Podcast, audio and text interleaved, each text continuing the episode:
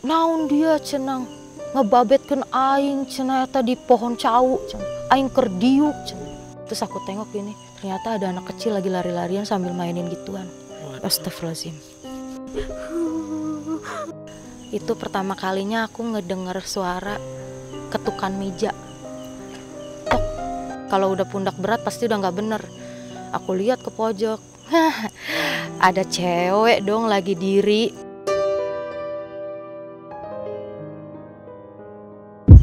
selamat malam teman-teman. Kembali lagi di Lentera Malam bareng gua Jamal dan sekarang kita lagi ada di segmen saksi misteri nih di samping gua udah ada narasumber yang akan bercerita tentang pengalaman horornya. Kita langsung kenalan aja sama narasumbernya. Assalamualaikum warahmatullahi wabarakatuh. Nama aku Rere dari Banten. Ini sekarang lagi shoot di tempat Rere lah ya. Iya nah ini Re sebelum eh, ke ceritanya nih Rere sekarang sibuk apa nih? Sibuk kerja ngurusin anak eh, bisnis-bisnis online aja lah. Re ini Rere ada yang mau dipromoin gak di Lentera Malam? Ada. Apa Re? kebetulan aku punya channel YouTube juga. Ya baru pemula sih ya. Cuman udah lumayan buat tambah-tambahan subscriber. Minta tolong subscribe juga untuk teman-teman setianya Lentera Malam subscribe channel Mom Sharin Jadi Re ini YouTube-nya apa nih? tentang kuliner Tentang kuliner. Oke. Berarti Rere suka makan nih. suka Kayak lagi Re, apa tadi nama YouTube-nya Re? Mom Sharin Mom sharing. Iya. Jadi buat teman-teman jangan lupa subscribe nih. Mampir juga ke YouTube-nya Rere ya. iya Mom Sharin M O M spasi S H R E E N Oke, nanti gua kasih link di bawah ya Re ya. iya Jadi sekarang Rere mau cerita pengalaman horor di mana nih Re? Iya, selain di rumah, di toko juga. Selama kerja, ya. Jadi sebelum teman-teman dengerin ceritanya, teman-teman saksiin dulu yang berikut ini.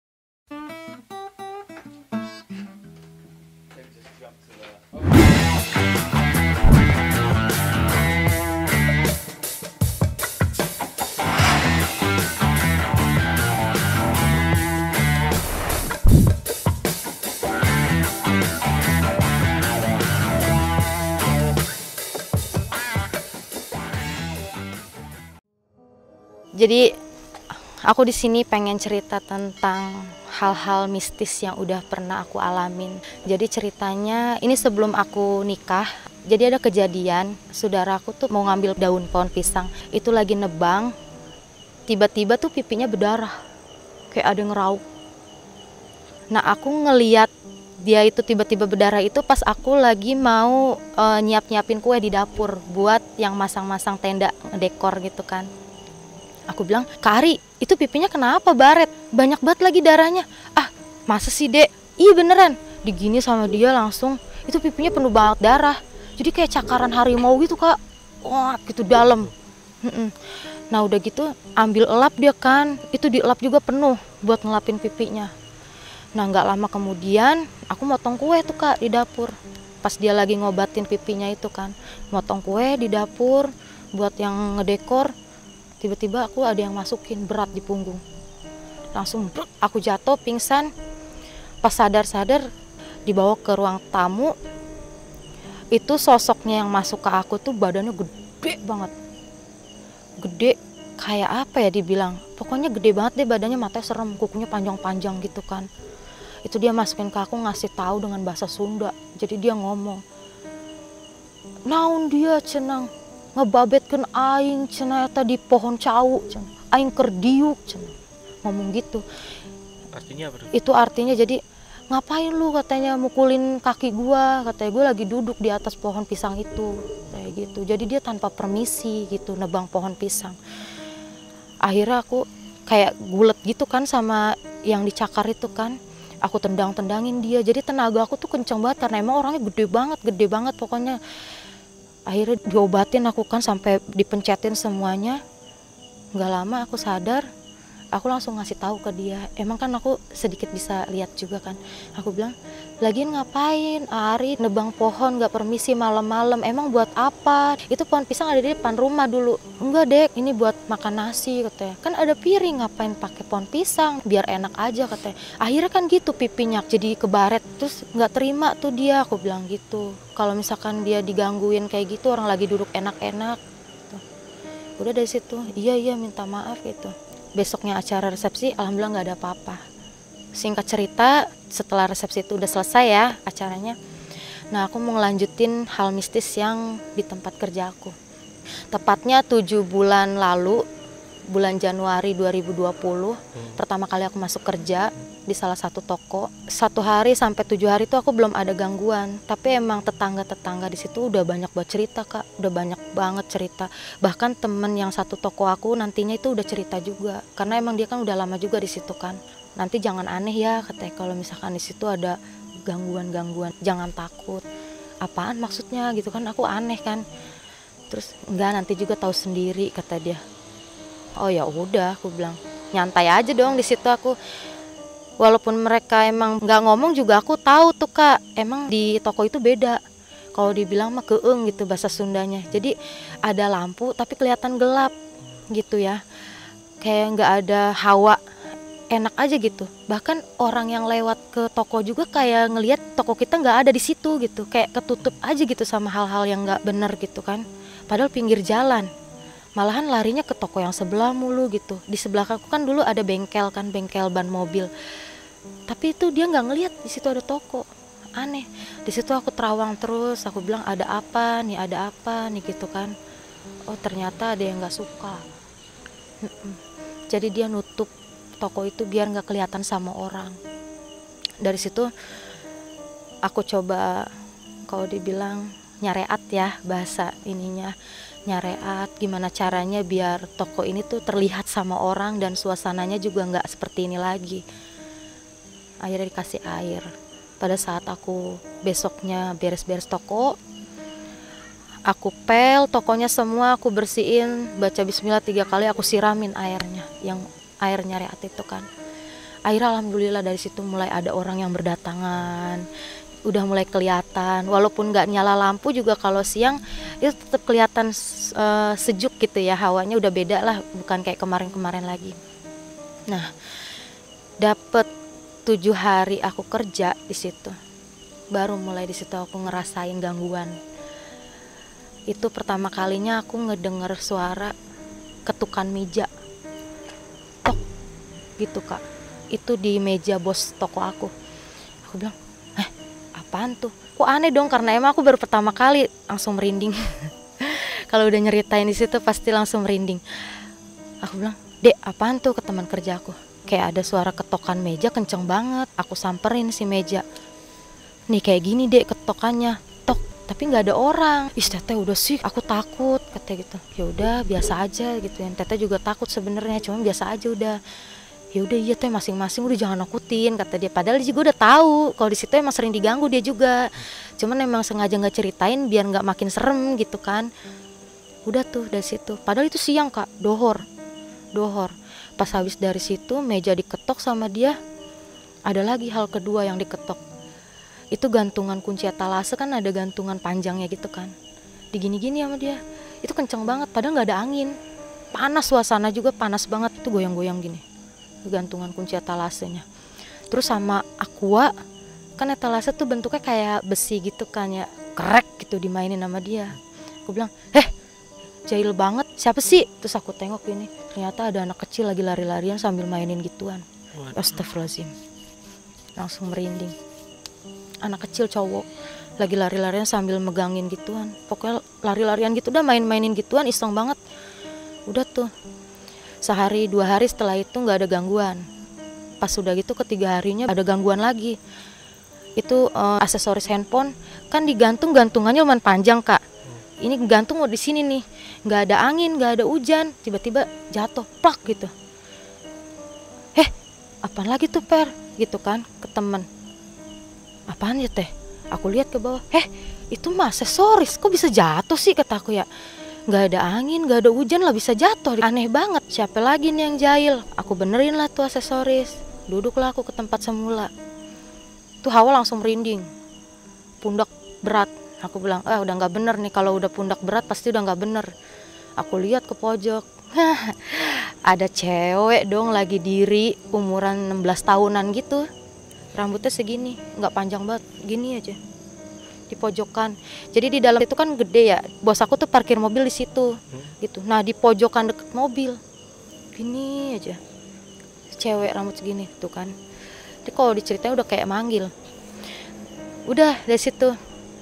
Nggak jahil lagi besoknya. Aku bilang masing-masing ya jangan gangguin mulu. Di sini kita nggak ganggu. Alam lu sama alam gue beda. Udahlah jangan gangguin mulu. Bikin kita takut tahu. Itu kejadiannya dohor juga.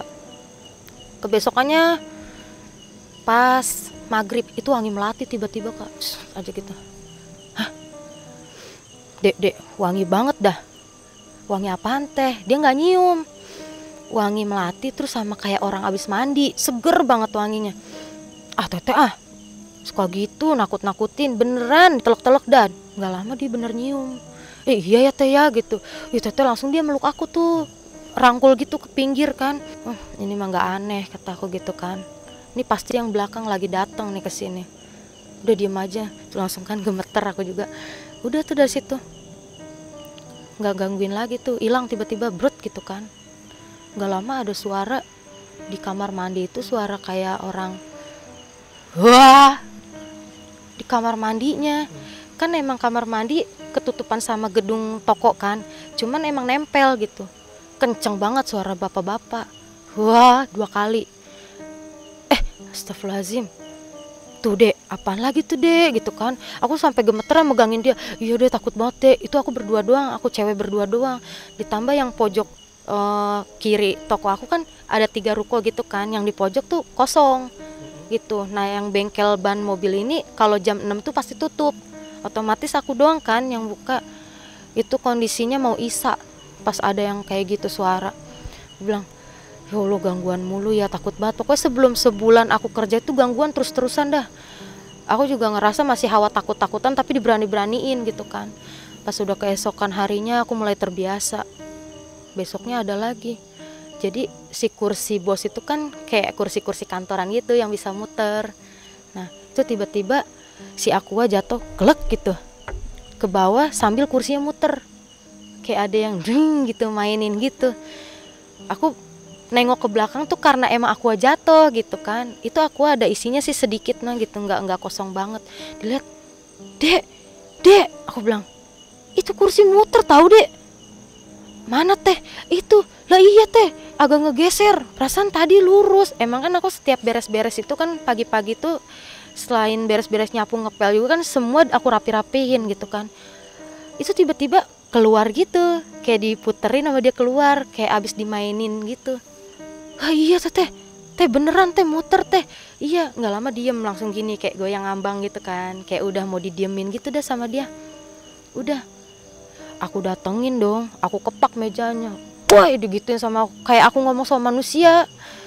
Ganggu mulu lu. Iseng banget dah. Kita di sini cewek berdua. Lu kalau mau jahil jangan kayak begini caranya. Lu mendingan nampakin dah kedua. Daripada lu ngejailin suara-suara yang nggak bener. Hilang tuh dari situ.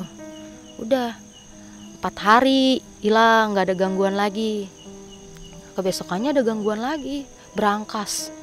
Itu kan berangkas kan tebel kan besinya kak. Setiap pagi udah aku tutup rapet deh pokoknya. Itu tiba-tiba bunyi kayak kan bentuknya tuh kayak gini nih kayak silang gitu kan kuncinya itu. Tiba-tiba kayak krek gitu ngek. Dibuka gitu berangkasnya. Aku tengok eh dek lagi dan lagi manggil lagi teman aku. Tuh kayak suara berangkas dah ini nyata banget loh. Teteh nakutin aja serius. Aku lihat ke belakang. Tuh kan bener. Jahil lagi aku bilang. Berangkas sekarang dimainin. Sedangkan itu berat kak. Aku aja kalau buka mau ngambil HP itu pasti harus narik dua begini karena emang berat. Kok dia bisa gitu? Yang jadi pertanyaan kok dia bisa ya gitu ngebuka segitu berat? Aku samperin. Uh merinding langsung. Merinding. Oh ternyata yang ini mah yang beda lagi. Yang ada di belakang rumah kosong bapak-bapak yang aku bilang matanya merah di belakang rumah kosong itu dia yang ngebuka. Pantesan kan tenaganya lumayan kenceng aku bilang. Astagfirullahaladzim. Itu sekelebatan kayak gitu kayak angin. Gitu ngelihat pas aku nyamperin si Brankas itu mau nutupin balik sambil diperagain. Nah, nih tadi nih begini nih dek. Krek, gitu kebukanya. Aku praktekin.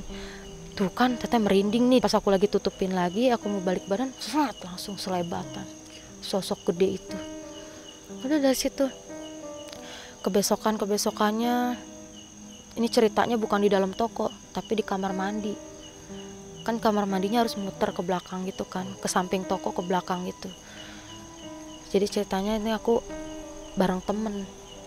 Temen aku pengen ke kamar mandi itu jam 8 malam. Emang kan namanya kamar mandinya gelap ya kayak jadi sendiri aja nggak berani gitu. Nah ke kamar mandi kita berdua dia pipis. Ke kamar mandi pintunya ditutup. Nah pas sudah ditutup gitu dia lagi jongkok kali ya. Aku lagi mainin HP nih di pak samping tembok toiletnya. Itu dia langsung teteh apaan dek? Aku gedor-gedor teteh katanya. Dede nggak berani keluar. Kenapa emang ininya digerak-gerakin sendiri? katanya. Slotnya itu sedangkan itu lagi jongkok orang gimana dia nggak sawan dong di dalam kamar mandi? Krek krek krek krek krek, krek tiga kali. Udah dia teriak ke aku dua kali aku bilang kenapa dede? Dede nggak bisa keluar dede takut katanya. Langsung aku ketok gini diem langsung nggak ada suara. Langsung tiba-tiba dia keluar aku lari. Kan jadi pintunya tuh ada double kak. Jadi ini yang mau ke kalau dibilang mah kayak dibikin sekatan gitu ya. Ini kamar mandi nah ini ada pintu lagi. Pas aku dia dia duluan lari nah aku di sini ngelihat itu sosok yang aku lihat tadi gituin berangkas yang sosok oh. gede mata merah. Sosok mm -mm. nah itu adanya tuh kan merinding. Adanya itu di kayak kan ada kayak kawat-kawat gitu tuh yang buat penutup kayak dapur gitu kan yang gini-gini tuh kawatnya. Nah itu di situ sambil gini gitu. Matanya merah. Ih tapi dia pakai jubah anehnya. Mata merah tapi pakai jubah badannya gede tinggi lumayan. Tinggi banget. Udah dari situ kan udah mulai ada mistis. Makanya dari situ takut malam-malam ke kamar mandi. Sampai sekarang takutnya ya karena begitu. Banyak banget gangguan. Kecuali emang dianterinnya tuh kayak misal suami aku suka ngejemput kan ya. Aku mau pipis diantar sama suami baru aku berani. Kalau sama cewek lagi aku nggak berani karena emang begitu. Takutnya temen aku kenapa-napa aku di situ bingung kan karena emang sepi juga keadaan gelap juga. Nah ini ceritanya selanjutnya bukan aku sendiri yang ngalamin nih tapi temen aku ceritanya. Karena emang udah nggak berani ke kamar mandi belakang dia numpang ke kamar mandi ceritanya gini teh Dede mau ke toilet dulu ya ke toilet masjid. Nah masjidnya itu deket sama sama toko gitu di seberang.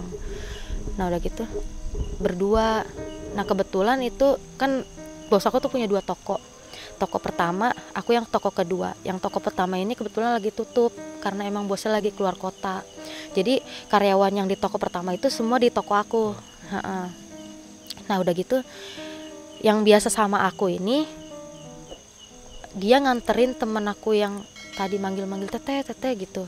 Tolongin mau ke toilet anterin yuk pengen pipis. Ya udah yuk sekalian aku juga pengen. Ke masjid aja iya. Terus aku bilang gini ngapain ke masjid? Ke belakang aja yuk bertiga gitu kalau bertiga kan enak. Terus dia ngomong oh gahaing teh bisi kasih bat terus artinya gini nggak mau aku takut katanya takut kesambet kata dia gitu takut kesurupan hus aku bilang asal aja kalau ngomong gitu kan. Aku bilang terus akhirnya dia pergilah ya udah berarti aku nggak jadi ke toilet nih berdua lah mereka. Nah toilet masjid itu kan ada yang di bawah sama ada yang di atas biasa orang udu kalau siang kan. Yang di bawah itu yang biasa dia numpang ke toilet itu tutup kebetulan.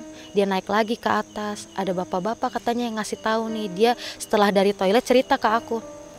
Ada bapak-bapak mau ke mana neng? katanya. Mau numpang toilet pak. Sok atuh ke atas aja silahkan kata ke atas aja. Emang ada pak kata temen aku yang biasa numpang ke situ kan pipis. Ada sok kaditu wae ke situ aja katanya ke sana lah dia. Itu jadi dia ada dua jalur kanan gudang kayaknya tempat penyimpanan kayak keranda gitu.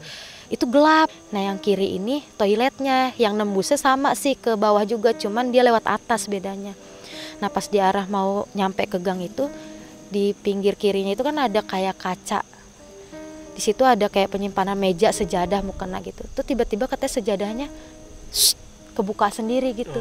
Padahal di dalam kan nggak ada angin ya. Kayak kebuka sendiri. Astagfirullahaladzim kata temen aku yang biasa jaga sama aku kan. Teteh terus kata si temen aku yang jaga yang toko pertama nggak nggak bakalan deh katanya. Masa iya di masjid ada kayak gituan? Pokoknya optimis aja dah gitu ya. Nah udah gitu lanjutlah dia anehnya kayak ada yang nuntun ke kanan.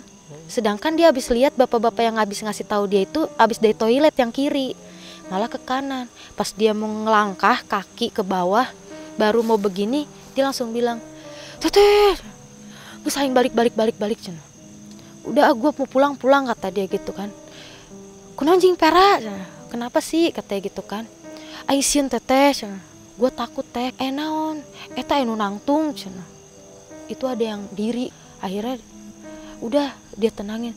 Tapi kebelet gitu kan kebelet. Akhirnya dia lanjut ke yang kiri. Diberaniin diri karena udah kebelet kali pengen buang air kecil. Nah setelah dia pulang ini hawa merinding nih aku nih. Merinding ngelihat temen aku yang biasa jaga di toko pertama. Hmm. tapi yang satu lagi yang biasa jaga sama aku itu biasa aja aku deket sama dia. Tapi ini kok sama dia tuh merinding banget gitu hawanya berat aku ngeliatin dia mulu kan natapin matanya dia mulu. Sampai dia cerita tuh kok air mata. Aku bilang dek apaan teh? katanya. Yang tadi kamu lihat itu sosok cowok ya pakai baju hitam rambutnya segini. Ih kayak kok teteh tahu? katanya. Tahu lah orang diri di kamu sambil aku senyum. Ih teteh Nah, yang dua orang ini, teteh udah ayo keluar keluar, kamu aja keluar digituin. Kamu duduk, aku bilang gitu kan. Aku nyuruh ke dua temen aku yang lainnya kan. Nah yang aku bilang, ih teteh tahu katanya, dia ketempelan. Aku suruh duduk sambil aku pencet ininya nih. Duduk kataku, istighfar kamu. Dia ngikutin ternyata sosok hitam itu, sosok cowok yang pakai baju hitam. Aku pencet gini, nggak lama dia teriak langsung pingsan sambil, wow, wow gitu, kesurupan dia Gak lama kemudian suami aku datang dong. Emang niat biasanya kan pulang kerja dia suka langsung mampir dulu ke toko.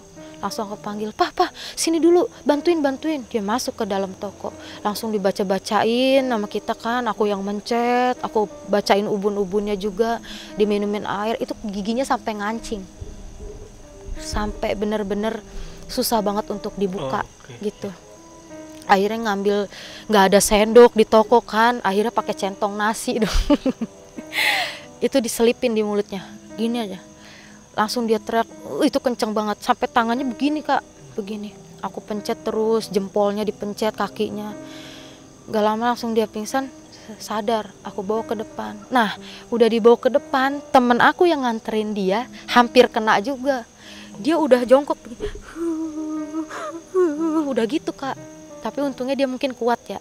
Aku langsung usap bacain ubun-ubun suruh minum disemburin sama aku ke mukanya alhamdulillah nggak kena udah sesingkat itu aja deh cerita aku oke itu pengalaman cerita dari Rere ya iya pengalaman yang udah aku alamin oke ini pengen nanya nih tentang cerita Rere yang tadi nih ini cerita tentang yang di toko nih Re. Mm -mm. Itu sebelumnya udah pernah ini kan banyak kejadian ya mm -mm. di toko Rere. Oh, udah pernah selamatan gitu gak sih? Diadain pengajian segala macam kalau ditanya temen yang udah lama di situ nggak tahu antara udah diselamatin apa belumnya nggak tahu. Oh. dan walaupun dia udah lama juga kan bukan maksudnya lama itu dari pertama dia ngebangun. Hmm.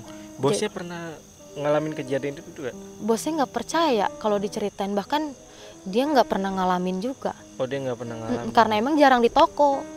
Oh bosnya gitu. jarang di toko. jadi ke toko itu cuman kalau mau closing ambil setoran mm pulang lagi. Udah gitu nggak pernah lama di toko.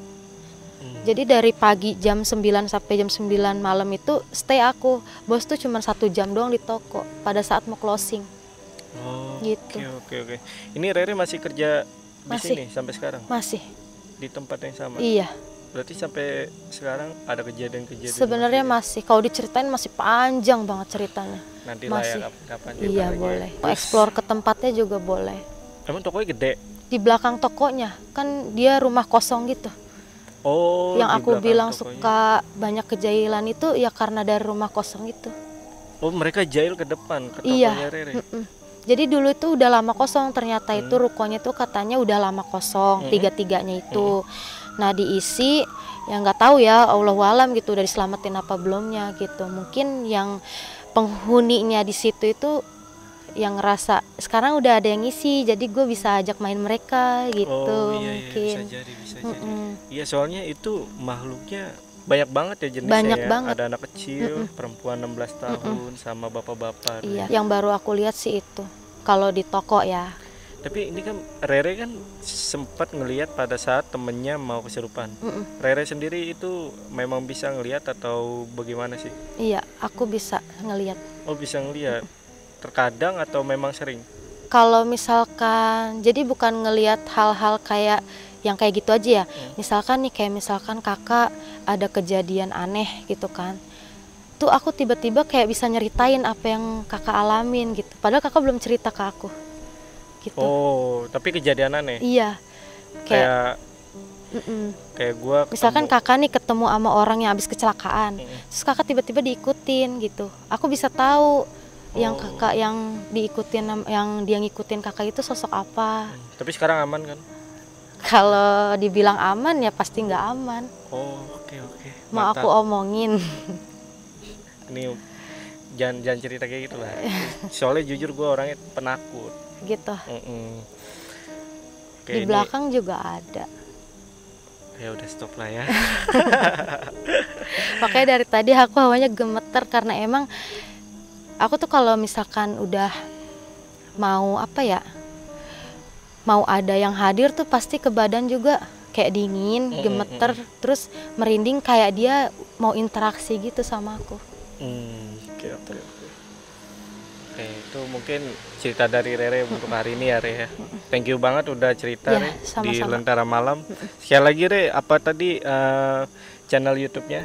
channel YouTube-nya Mom Sherin M O M spasi S H R E E N Oke, nih teman-teman Ya. jangan lupa mampir dan subscribe juga ya. Jangan lupa mampir, subscribe eh, channel Lentera Malam dan Mom Sherinnya. Semoga kita makin berkembang channelnya. Amin, amin, amin, amin. Biar makin semangat lagi buat vlognya. Ma- masih sering upload? Aku dua minggu ini sebulan ya kalau nggak salah nggak ngupload ya karena aku kerja kan. Oh, Soalnya kan aku kan kuliner. Hmm. Sedangkan semua makanan yang daerah-daerah toko aku udah aku kunjungin semua. Oh, Jadi kalau mau bikin vlog akunya harus nunggu libur dulu ke mana gitu. ngerjainnya sama siapa? sendiri. Pegang kamera sendiri, ngedit sendiri. Keren, keren, keren, Re. Kalau Instagram ada? Instagram ada mom em, spa, apa underscore Sherin 17. Oh, share ini ya tetap Iya, ya. ada tetap. share ini. Soalnya nama anak. Oh, nama anak Iya. ya. Gua dan Rere pamit. Iya. Selamat malam dan sampai jumpa. Narasumbernya. Re, Assalamualaikum warahmatullahi Oke, nanti gua kasih di deskripsi lah. Deskripsi lah. gue ini ulang lagi ya? Oke, nanti gua kasih di link deskripsi. Dia grogi mulu. tahu beneran, grogi. Udah So- malam ini. Kemarin Santai. juga tuh malam makin ntar malam. tegangnya ntar nih dikeluarin senjatanya